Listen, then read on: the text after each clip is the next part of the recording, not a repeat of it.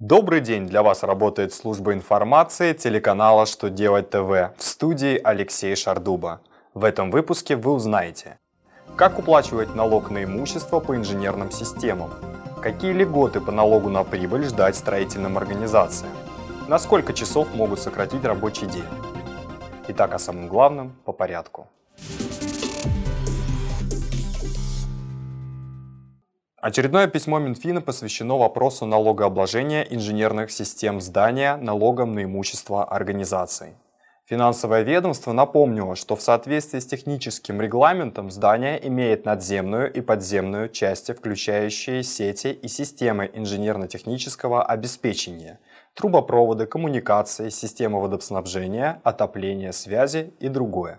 Поэтому, если здание облагается налогом на имущество, исходя из кадастровой стоимости, то его инженерные системы, указанные в составе проектной документации, облагаются в составе этого здания, даже если они учитываются в бухгалтерском учете как отдельные инвентарные объекты. Исключение составляют только самостоятельные объекты кадастрового учета.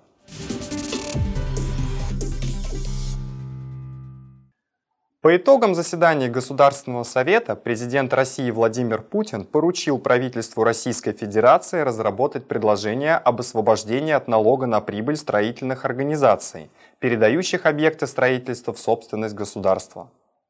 Речь идет о детских садах, школах, больницах, коммуникациях, дорогах и прочих объектах, которые возводятся при строительстве новых районов. Крайний срок предоставления предложений 1 октября 2016 года. Напомним, что сейчас, определяя налоговую базу по налогу на прибыль, нельзя учитывать расходы в виде стоимости безвозмездно переданного имущества, а также расходы, связанные с такой передачей.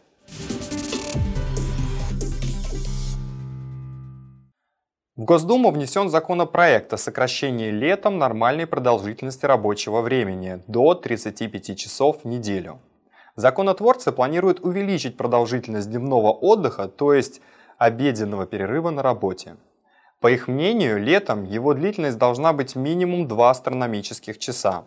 Это поможет исключить нагрузки на организм россиян во время жары, а также восполнить силу населения страны. Депутаты не забыли и о других категориях трудящихся. В частности, по задумке у работников в возрасте от 16 до 18 лет и инвалидов первой и второй группы трудовая неделя должна быть не более 30 часов.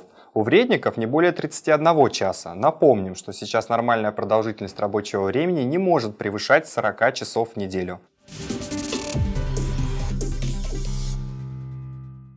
На этом у меня вся информация. Благодарю вас за внимание и до новых встреч.